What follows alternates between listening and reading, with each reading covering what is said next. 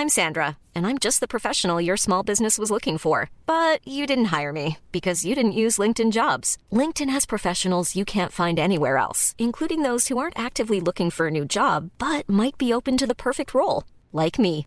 In a given month, over 70% of LinkedIn users don't visit other leading job sites. So if you're not looking on LinkedIn, you'll miss out on great candidates like Sandra. Start hiring professionals like a professional. Post your free job on linkedin.com/people today. Les amis, petit concours, à la fin du mois, je vais offrir à un abonné tiré au hasard le maillot de son choix. Pour participer, rien de plus simple, abonnez-vous à la chaîne et laissez un commentaire. Les amis, bienvenue. J'espère que vous allez tous très bien, que vous passez un bon début de semaine, un bon lundi soir. Cette vidéo n'était absolument pas prévue. Je pensais que j'allais regarder le match tranquille, que la Côte d'Ivoire quand même allait faire le job, et peut-être qu'on débrieferait demain dans un petit récap en combinant ça avec l'analyse du match de c'est quoi c'est l'Algérie demain contre contre la Mauritanie et le Sénégal contre la Guinée. La Guinée équatoriale vient de démolir la Côte d'Ivoire 4-0. C'est un match légendaire déjà de l'histoire du foot africain. C'est un peu le, le Brésil 2014 euh, de la Côte d'Ivoire. C'est totalement lunaire ce qui vient de se produire. Et il y a beaucoup, beaucoup de choses à en dire. Donc euh, voilà, on se passe les images les unes après les autres, qui sont euh, des images quasiment traumatisantes. Tout le monde sans réaction. La Guinée équatoriale qui célèbre, et fort justement. Beaucoup de choses à dire en préambule. La première première, c'est totalement fou. En vrai, ça me fait ressentir des petites vibes. Je suis désolé pour les, Ivo- les Ivoiriens, mais ça fait ressentir des petites vibes euh, Coupe du Monde 2022 avec la phase de groupe euh, totalement folle que j'ai vécue dans ce bureau. C'était génial. Donc, si c'est un- une prémisse des choses qui sont à venir, c'est pas trop mal. Mais on va essayer de procéder le plus rationnellement possible pour poser les mots les plus sensés sur ce qui vient de se produire. La première, première chose à dire, et cette image c'en est le symbole, bravo à la Guinée équatoriale. Bravo à la Guinée équatoriale. Sortir cette performance. On a une équipe qui termine donc première de son groupe avec 7 points, 9 buts marqués. 9 buts marqués dans ce groupe du Nigeria et de la Côte d'Ivoire avec le pays hôte. Cette Guinée équatoriale, elle a été bonne dans tous les matchs qu'elle a disputés. On a un gars comme Emilio Ensue qui est ici sur la prochaine image qui finit donc, qui a 5 buts, qui finit cette phase de groupe à 5 buts qui a l'opportunité euh, d'accroître son avance en tête des meilleurs buteurs de cette canne. On a un gars là, euh, Gannett, qui a tapé un coup franc absolument merveilleux.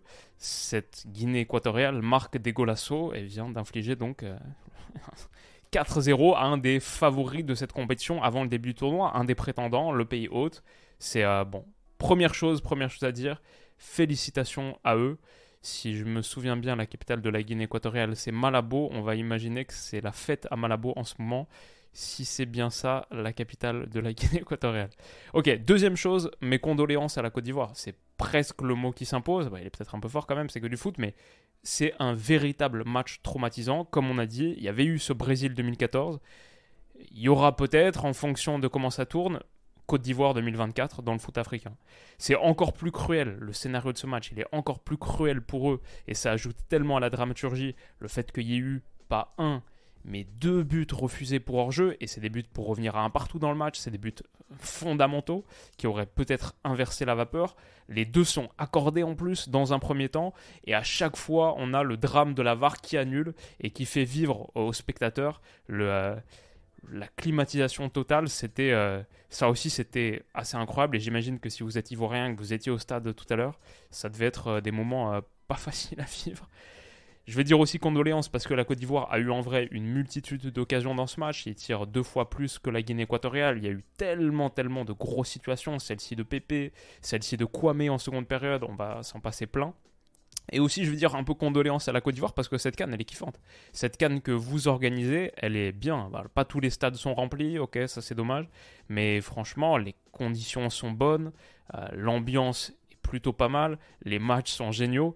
Ça ferait un peu de peine que la Côte d'Ivoire quitte déjà son propre tournoi. Après, il y a aussi un petit peu de, de piment dans les pays hôtes qui euh, se prennent une petite humiliation. On va pas se mentir, ça ajoute aussi un petit peu au scénario. Mais en vrai, je pense que je préfère quand même que le chemin se poursuive parce que, comme je dis, le tournoi est kiffant. Peut-être j'ai pas envie qu'ils quittent leur tournoi aussi vite. Ça, c'était la deuxième chose. Donc, après, félicitations à la Guinée équatoriale. Deuxième point, condoléances à la Côte d'Ivoire. Troisième chose, Gasset n'est pas à la hauteur du défi. Ça, je pense, c'est une première base de la réflexion qu'on peut poser, on le dit depuis le début déjà. Le premier match, malgré la victoire contre la Guinée-Bissau, la Côte d'Ivoire ne nous avait pas du tout convaincus. Après la défaite contre le Nigeria, j'avais tweeté avec tout le talent qu'il y a dans cet effectif, c'est vraiment très très léger ce que fait Gasset avec, avec la Côte d'Ivoire. Il va falloir montrer beaucoup plus vite. Bon bah c'est l'inverse qui s'est produit, beaucoup plus. Ça a été une défaite 4-0 à la maison contre la Guinée équatoriale. Et j'avais pas aimé ce premier match. Depuis ce premier match contre la Guinée-Bissau, aucun but marqué pour la Côte d'Ivoire. Aucun but marqué. En quatre mi-temps, donc, contre Nigeria et contre Guinée équatoriale, c'est forcément, forcément un reflet de euh, la faillite totale, le naufrage total du sélectionneur qui n'a pas su mieux coacher cette équipe et en vrai, plutôt un bon réservoir de talent. Même s'il y a eu des contretemps, la blessure de Sébastien Allaire qui n'a pas pu jouer sur cette phase de groupe, par exemple. Ok, bon, il y a un vrai, vrai problème de coaching, ça c'est sûr. Et enfin, la quatrième chose, qui est quand même essentiel à dire en préambule, surtout parce que le préambule, là, il commence à faire plus de 5 minutes. La quatrième chose qu'il faut absolument dire, c'est que la Côte d'Ivoire n'est pas encore éliminée. La Côte d'Ivoire n'est pas encore éliminée. Les 4 meilleurs troisièmes passent. La Côte d'Ivoire finit troisième, donc, de ce groupe A. Il y a encore des configurations où la Côte d'Ivoire accède au huitième de finale. Et on va les étudier en fin de vidéo, on va se pencher, faire groupe par groupe et définir les scénarios où ça passerait pour la Côte d'Ivoire, où ça passerait pour les éléphants. Donc euh, rendez-vous en fin de vidéo pour ça. Mais d'abord, quand même, euh, on va parler du match, on va parler de ce qui s'est passé sur le terrain. Pourquoi est-ce que ça été un naufrage complet pour la Côte d'Ivoire? À la base, pourtant, l'idée de changer de système me séduit un peu sur le papier parce que c'était vraiment très très pauvre ce qu'on avait vu contre le Nigeria et aussi contre la Guinée-Bissau dans ce 4-3-3 qui marchait vraiment pas. Il n'y avait aucune production dans le dernier tiers. Donc je me dis, ok, pourquoi pas, ça m'intéresse cette idée d'être un peu en 5-3-2. Ça pouvait être un peu fluide, mais en gros, on avait Willy Bolly, Evan Ndika à gauche et Tsingo, qui est son, vrai poste, Wilfred Tsingo, défenseur central droit dans une défense à 3, c'est celui qu'il occupe à Monaco. Et là, il y était effectivement dans un 3-5-2 où on avait le trident de l'entrejeu, il était encore là, euh, Sangaré, Caissier et Seko Fofana, mais des pistons. Des pistons. Conan un petit peu plus haut que là où il était d'habitude sur les deux premiers matchs et le piston droit, même si ça varie un peu, parfois c'était Kwame, mais là je pense qu'il est ici aux côtés de Pepe, dans ce qui sont un petit peu les deux euh, attaquants axiaux de ce système ivoirien, avec parfois Pepe un peu en décrochage, parfois Kwame en décrochage, mais sinon à droite c'était Oumar Djakite, qui en vrai a été un des meilleurs ivoiriens, un de ceux qui a provoqué, ouvert le plus d'espace, et bon parfois ça a échangé avec Kwame, ça c'était la partie euh, la, plus fluide je dirais, mais sinon c'était quasiment tout le temps à la relance un système à 3 derrière. Donc ça j'ai envie déjà de poser cette réflexion-là. On le voit ici encore une fois, même si on, dirait deux, en vrai c'est plutôt juste que Singo il est un cran plus haut. Si vous voyez par exemple euh, le Leverkusen de Xabi Alonso avec Kosunu, qui est ivoirien d'ailleurs, qui aurait pu jouer sur ce match, qui a quasiment pas joué de la Coupe d'Afrique, je dirais, pas joué même la moindre minute. Euh, est-ce que c'est un souci de blessure? Il aurait peut-être été très bien adapté pour ce poste, mais avec Kosunu, Tapsoba, il y en a souvent un qui est un petit peu plus haut en escalier, souvent Kosunu. Et là, on le voit, regardez le positionnement ici et le positionnement de Conan, c'est pas un système à 4. Sinon, euh, il est où euh, l'ailier opposé? Et on aurait quoi? Juste trois joueurs collés sur le côté? Non, c'est un système à 5 avec deux joueurs offensifs axiaux et le, trident de l'entrejeu qui est ici. Donc là, on le voit bien sur cette image, ça amène à quasiment ce que la Côte d'Ivoire a fait de mieux dans ce match, c'est plus les ballons longs et ensuite essayer de jouer les seconds ballons autour de ce double pivot axial euh, de, de la pointe. Ce euh, Kwame Pepe ou euh, Diakité Pepe ou Diakité Kwame de temps en temps. Ici, Kwame en l'occurrence dévie sur Pepe, prise de balle, accélération, il a un contre il le gâche ok, cette action, elle pose une réflexion simple qu'on va dérouler, je crois, sur toutes les images qui vont suivre. La Côte d'Ivoire a cruellement, cruellement manqué de lucidité dans le dernier geste. J'ai senti en vrai, je crois qu'il n'y a pas beaucoup d'autres termes, j'ai senti une équipe paniquée, en, en faillite mentale. Je pense que l'enjeu de ce match à la maison, vu ce qui est dit depuis le début, Sébastien Ler, il a quand même fait une, une, interview avant le début de la canne où il disait on ne peut pas se cacher, on est favori, il avait totalement raison ils font partie des favoris, au moins du top 3, vu la génération qu'il a, c'est ce dont il parlait, on a une super génération, on est à la maison, on ne peut pas se cacher, on doit aller très très loin. Donc quand tu commences à jouer ton troisième match et qu'il est décisif pour se qualifier, on a senti des Ivoiriens un peu empruntés mentalement depuis le début, on peut imaginer à quel point ça, ça tergiversait dans les têtes, mais c'est ce que j'ai vu dans toutes les situations ivoiriennes, qui s'est procuré des occasions, qui finit à 20 tirs, je crois, 3 cadrés seulement. Ça a totalement craqué dans le dernier geste. Ici par exemple, Pépé, il doit tomber. Ça c'est... Il manque totalement de lucidité sur cette action. Il se fait éclater par le 15 de la Guinée équatoriale. C'est à capot il se fait manger, il a la jambe limite tordue, regardez Stack. Il reste debout, il, fait tous les efforts possibles pour rester debout. debout. L'autre a, soulevé la terre, c'est une intervention, il, il, prie le bon Dieu, il se demande comment ça n'a pas fait penalty et carton rouge, en vrai. Et Pépé met tout son équilibre possible pour ne pas tomber, je crois, pour pouvoir jouer le 1 contre 1, on peut imaginer que c'est quelque chose d'un petit peu individualiste, égoïste. Il dit peut-être c'est pas moi qui vais tirer le penalty, donc euh, je reste sur mes pattes et j'ai des chances de devenir le héros du match, marquer un but. Mais peut-être aussi c'est juste euh, manque de lucidité. Moi je pense que je vais l'attribuer plus, moins à de l'égoïsme, parce qu'à la fin, si tu lui montres cette situation, tu fais T'es sûr, tu préfères pas un penalty et carton rouge? Vu la tension qu'il ressentait, je crois, même un gars qui est un petit peu égoïste, attaquant, je pense euh, peuvent prendre la bonne décision. Mais je l'attribue plus à une perte de lucidité totale de euh, l'enjeu, la tension est tellement immense, le stress est tellement fort que le gars réussit même pas à calculer ce qui est rationnel de faire. Et ça, c'est pas ça, c'est pas simulé. J'ai mis cette image sur Twitter. J'ai dit, il doit tomber dans tous les jours, toutes les heures de la vie, il doit tomber. Et certains m'ont dit, ouais, mais c'est le beau jeu, c'est moche de simuler, etc. Ça, c'est pas une simulation. Il se fait éclater. C'est un miracle qui reste sur ses pattes. En vrai, c'est parce que Pépé, il est doté d'un très très bon sens de l'équilibre, ça on sait depuis un moment, au moins il a ça, et ça il l'a pas trop perdu, mais c'est un miracle qui reste sur ses pattes. Normalement, même un joueur qui simule pas a de très très grandes chances de tomber sur cette action. Donc euh, bon, c'est pour moi perte de lucidité, et on l'a vu quasiment sur toutes les actions où la Côte d'Ivoire est entrée dans le dernier tiers. Ici, par exemple, il y a un centre qui est repoussé par le gardien Owono, qui n'était pas, extrêmement lucide sur ses prises de balles aériennes. Il était un petit peu en danger sur les centres. C'est pour ça, je pense que la Côte d'Ivoire aurait pu encore plus centrer. Ça revient dans les pieds de Diakité. il envoie cette chandelle totale, aucune réflexion sur ce qu'il faut faire.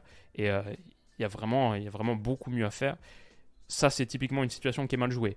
Euh, dans la foulée, je crois que c'est euh, limite le 6 mètres qui suit, ou pas longtemps après, 3 minutes après. Récupération haute, pression ici, réussie. Je pense que c'est par Kwame. Non, c'est par Diakité. Récupération haute par Diakité. Il y a un 4 contre 3 ici. La défense est en déséquilibre total.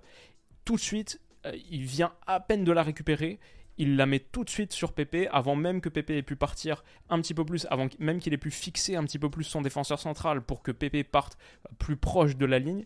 Il lui met tout de suite le ballon et il lui met mal. Il lui met beaucoup trop excentré. Là, ça arrive ici et tu as mal joué cette situation où tu viens de récupérer un ballon extrêmement dangereux. Là, tu es en 4 contre 3 il faut fixer pour vraiment créer un décalage et il la donne tout de suite en panique. Euh, ce qui fait qu'ici, bah, il n'y a pas de décalage qui a été créé. Un gars revient, 4 contre 4, le centre il est contré, corner. Il y avait une énorme situation à bien jouer ici. Donc euh, voilà, succession de moments où la Côte d'Ivoire panique en vrai dans le dernier tiers. Peut-être plus que tactique. La faillite pour moi, elle a vraiment été mentale dans ce match. Et si j'en veux agacer tactiquement sur les deux premiers matchs, d'avoir très mal préparé sa formation pour jouer un football productif et avoir vraiment du volume, Là, je lui en veux plus sur le plan mental, où j'ai senti des Ivoiriens, comme je dis, euh, en très très grande tension sur cette partie, et euh, pas à la hauteur mentalement de ce match. C'est difficile, hein, et puis physiquement, les, les températures, euh, c'était 30 degrés avec, je crois, 74% d'humidité, ce que je m'étais noté. C'est toujours des matchs difficiles sur cette canne, c'est un facteur qu'il faut souligner, comme on le fait depuis le début de la compétition. Mais mentalement, c'était pas à la hauteur. Du coup, 41e minute, là par contre, je suis déçu plutôt euh, tactiquement ou collectivement d'à quel point c'est facile pour Acapo de pénétrer à l'intérieur du système ivoirien. Je crois que la responsabilité, pour le coup, elle est partagée entre Seko Fofana et Evan Ndika qui forment cet intervalle, un intervalle qui se fait totalement transpercer par Acapo, parce qu'ici, Ndika sort sur le 7 Pépine, il se fait aspirer, et Seko Fana, hop, c'est écarté. Regardez, il est ici, il laisse passer, le 15, du coup, à capot et en 1 contre 1 contre caissier, il le mange. Centre en retrait, but d'Ensue, sous les jambes de Singo. C'est pas normal du tout que ce gars-là puisse accélérer et se retrouver à faire un centre en retrait ici sans opposition. C'est Voilà, mauvaise compréhension entre Ndika et Sekofana. C'est un petit peu le, le, le, reflet défensif de ce que j'ai vu sur le secteur offensif depuis le début de cette compétition de la Côte d'Ivoire. C'est les gars qui ne se comprennent pas du tout. Il n'y a aucune alchimie, aucune osmose. Ça, c'en est un exemple flagrant. Comment, comment est-ce que tu peux laisser ce gars passer entre 4, mais surtout cet intervalle Sekofana et Van Endika Comment est-ce que c'est possible que le gars passe et pénètre dans la surface de réparation? 1-0 donc pour la Guinée équatoriale. Sur sa première action, euh, Gasset se prend la tête entre les mains. J'ai pas aussi compris la réaction qui fait très euh, supporter, en mode euh, comme si le mec a aucune emprise, aucun contrôle sur ce qui est en train de se produire. Il a l'air vraiment, vraiment désemparé. Bon, Didier Drogba dans les tribunes, lui, il est vraiment plus en qualité de supporter, donc je peux comprendre. Ensoué qui célèbre, Sangaré désemparé. Mais ouais, la réaction de Gasset, pour moi, elle est aussi un petit peu symptomatique d'un entraîneur qui a aucune prise sur son collectif. Après, techniquement, oui, il peut pas, n'est pas un défenseur de, la ligne de 5, et peut-être qu'il qu'il manifeste son incompréhension de ce qui vient de se passer. C'est quelque part sa, sa, forte déception, ouais, je le comprends, mais c'est visuellement, c'est pas top. Pourtant, pourtant, la Côte d'Ivoire égalise juste avant la mi-temps, et en plus sur un, truc que j'ai l'impression que Gasset avait plutôt bien senti, où il dit d'aller jouer long, Evan Ndika joue effectivement long. Second ballon qui est gagné, comme on disait, c'est plutôt quelque chose, un circuit qui fonctionnait pas trop mal pour la Côte d'Ivoire. Pépé récupère, il centre, ça revient sur Sangaré, qui égalise à bout portant, un partout, le stade se lève. Ouf, on sent que ça leur fait du bien, ça leur fait tellement du bien sur la célébration, on les sent euh, libérés, et franchement, si c'est validé, pour moi, ils vont gagner ce match 2-1, 3-1, 4-1. Mais, mais, mais, l'arbitre revient, c'est annulé. La réaction de Gasset, encore une fois, euh, qui, euh, qui euh, masque assez peu ses émotions. Et donc, la Guinée équatoriale rentre au vestiaire à 1-0. Comme on en a parlé, donc, ce but annulé. Succession d'occasions franches pour la Côte d'Ivoire. Et toujours ce problème dans le dernier geste, à la finition, où c'est les mauvaises surfaces de pied, c'est les pieds qui tremblent. Ce ballon-là dévié encore une fois sur centre, la Guinée équatoriale est très vulnérable. Et ce sera quelque chose à exploiter pour l'équipe qui l'attira en huitième. Très bonne équipe, mais sur les centres, dans le domaine aérien, c'est très compliqué. Sangaré seul au second poteau, boum, envoie un missile juste au-dessus de la barre transversale. Aïe aïe aïe. Mais euh, mais ouais, c'est un très très gros raté, la réaction des Ivoiriens. Encore une fois, ici, sur cette occasion, si vous en souvenez, à la 52e, il y a, après avoir donné, il y a un très bon appel intérieur, un dédoublement intérieur. Il faut donner, il faut mettre absolument là de Diakité. C'est ça qu'il faut aller jouer. Et il décide d'y aller seul. Donc, encore une fois, je pense, euh, manque de lucidité dans la, qualité des choix dans le dernier tiers. Bon, finalement, il bat son vis-à-vis, il réussit à centrer en retrait. Encore une fois, Owono, sur sa sortie, c'est très limite. Ça revient dans les pieds d'un Ivoirien. Mais encore une fois, c'est pas du tout le bon choix. Un petit peu comme Diakité tout à l'heure, qui envoie une chandelle. Euh, là, à la réception, c'est catastrophique. Et il y avait beaucoup, beaucoup mieux à faire. On a senti vraiment des Ivoiriens désemparés et en, grande, grande manque de, en grand manque de confiance dans le dernier tiers, dans le dernier geste. Ici, Kwame, c'est l'occasion dont on parlait tout à l'heure, en un contre un face à Oono, il lui met en plein dessus. Il lui met en plein dessus. Il y a toute la cage à viser, à gauche, à droite, en l'air. Il lui met en plein dans les jambes. Euh, ouais, donc euh, de gros gros gâchis à la finition. 67e minute, Crasso qui est entré en cours de jeu quelques minutes plus tôt, et j'ai trouvé que les entrants étaient assez percutants pour le coup, égalise, mais malheureusement encore une fois c'est refusé pour hors-jeu, c'est tellement dramatique au sens propre ce qui se passe dans ce match. Tu crois que la Côte d'Ivoire revient à chaque fois, à chaque fois c'est annulé, ça devait être une folie d'être au stade. Et après, derrière, euh, bon, il y a des mobilisations, ça se joue en 3 minutes, le match tourne en 3 minutes, il y a ce but refusé, il y a cette perte de caissier qui a été catastrophique horrible caissier sur ce match. Perte sur ce contrôle. Il se fait manger par Ivan Salvador. J'aurais pas pensé que caissier se fasse à ce point-là déposséder du ballon. Mais vraiment, il se fait euh, grailler par Salvador. Qui enchaîne. Main de Willy Bolly. Coup franc. ok. Gannett, il envoie un coup franc. Il est monumental ce coup franc. Il est tellement bien tapé. Et d'ailleurs, il y avait un gars qui avait tapé un coup franc, Coco aussi, il me semble, euh, en première période, à genre 35 mètres, euh, qui était cadré aussi. Fofana l'avait dévié un petit peu du genou. Fofana qui est un de mes flops. Pas forcément sur ce coup franc, parce que le coup franc est magnifique, mais sur les buts qui vont suivre. Crasso la réaction, mais c'était super bien tapé. Et bon, dans la foulée, la Côte d'Ivoire n'y est plus du tout. Ça, c'est sur l'engagement. L'engagement du 2-0, 3-0. Accélération. Pépine transmet à Ensoué qui finit face à Fofana. Fofana, pas du tout exemple de tout reproche. La réaction sur le banc. Willy Bolly désemparé. Ouais, C'est catastrophique. Catastrophique qui vient de se passer. Démobilisation totale après le 2-0 des Ivoiriens. Et en vrai, c'est des buts qui pourraient compter. C'est ça le pire. C'est ça le pire. La défaite n'est pas forcément rédhibitoire. Le goal average pourrait compter à la fin. Si on s'aperçoit qu'à la fin, c'est ces buts-là qui comptent, c'est encore plus scandaleux. C'est encore plus honteux. On verra. On verra dans quelques jours. Mais ouais, ce, ballon qui passe entre les mains de Fana, un contre un, c'est pas facile à gérer. Mais euh, alors qu'il est bon au SCO, il est bon au SCO en plus en ce moment. Franchement, il a un boulevard devant lui en sélection ivoirienne. Il n'y a pas vraiment grand monde en deuxième, troisième gardien. Il est jeune, mais là, c'est un, vrai gros match à oublier pour lui. Et aussi sur le quatrième, où il repousse dans les pieds de l'entrant. Il me semble que c'est l'entrant, le 8, qui va finir. Euh, ouais, les Ivoiriens au fond du trou. Il y a Fofana là, euh, très très mauvaise intervention. Et ça fait donc 4-0 pour la Guinée équatoriale. Mais voilà, 22 tirs pour la Côte d'Ivoire, 3 seulement cadrés. La faillite dans le dernier geste, qui est pour moi avant tout une faillite mentale, alors que la Guinée équatoriale a parfaitement joué son rôle d'épouvantail. 10 tirs, 7 cadrés, chirurgicaux. Je pense qu'ils marquent sur leur première tentative, ou pas loin. Ouais, c'est... Ils font mal. Ils font mal comme ils ont fait mal à l'Algérie à la dernière canne. C'est... Ils sont impitoyables.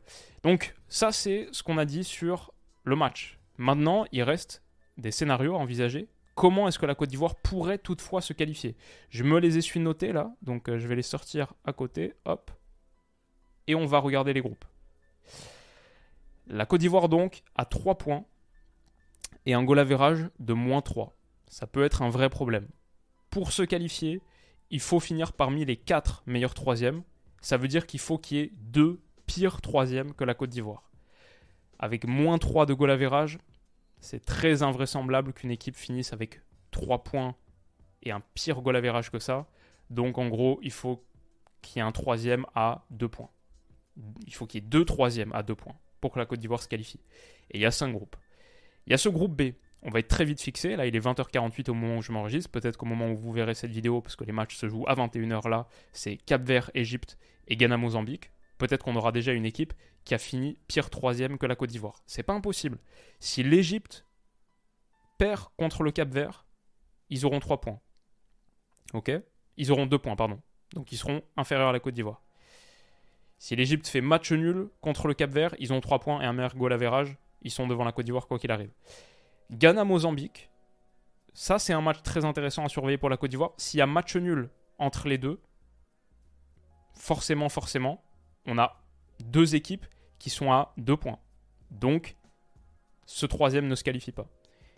Dans le groupe B, donc, on récapitule, si l'Égypte perd ce soir, ou s'il y a un match nul entre Ghana et Mozambique, c'est déjà un des quatre scénarios qui permettrait à la Côte d'Ivoire de se qualifier.